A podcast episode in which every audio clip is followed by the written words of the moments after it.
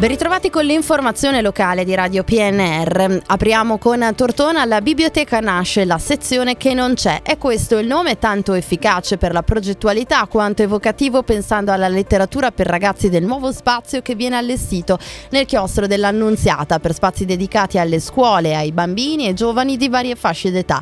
Il comune ha ottenuto i fondi al bando del Centro per il Libro e la Lettura. Le nuove sale ospiteranno al piano terra la sezione ragazzi e al primo piano il centro studi Ugo Rozzo. La sezione ragazzi prevede due ampie sale, una per la fascia 06 con angolo teatro e una sala lettura studio per la fascia 7-15.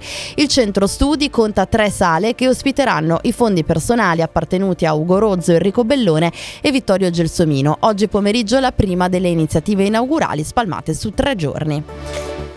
Tanti sfratti e carenza di alloggi rispetto alle tante domande, queste le più gravi criticità in provincia di Alessandria sul fronte casa. Per questo anche nel nostro territorio si potrà aderire alla petizione popolare per il diritto all'abitare rilanciata a livello nazionale dal SUNIA, il Sindacato Unitario Nazionale Inquilini Assegnatari, e dalla CGL. Si potrà firmare nelle rispettive sedi alessandrine al SUNIA in via Fadi Bruno 39, alla Camera del Lavoro in via Cavour 27.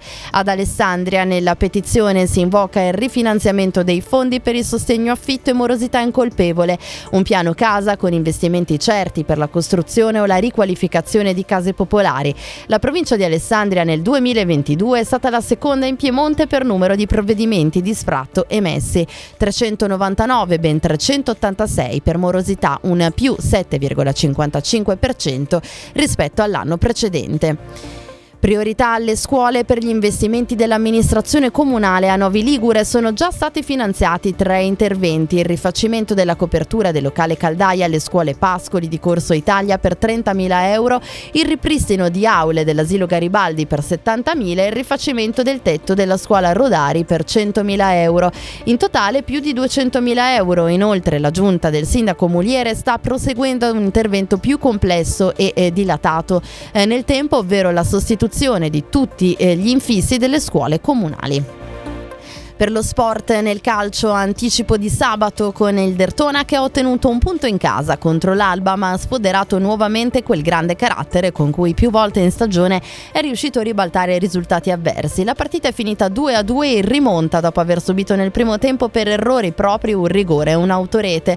Nella ripresa il gol di Manasiev è rientrato dopo una lunga ed eccessiva squalifica e nel finale il pari su rigore di Tigani hanno permesso alla squadra allenata da Daidola di muovere la classifica classifica facendo punti per la terza gara di fila ma senza quella vittoria che manca da nove giornate.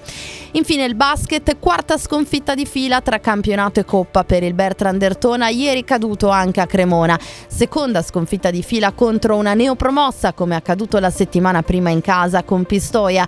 La partita è finita 83 a 67 con tanti errori al tiro e molte palle perse, un divario di una decina di punti apertosi nel primo tempo, poi recuperato dai bianconeri fino almeno tre ma poi nuovamente ampliatosi nel finale. In classifica il Dertona ora è nono, fuori dalla zona playoff.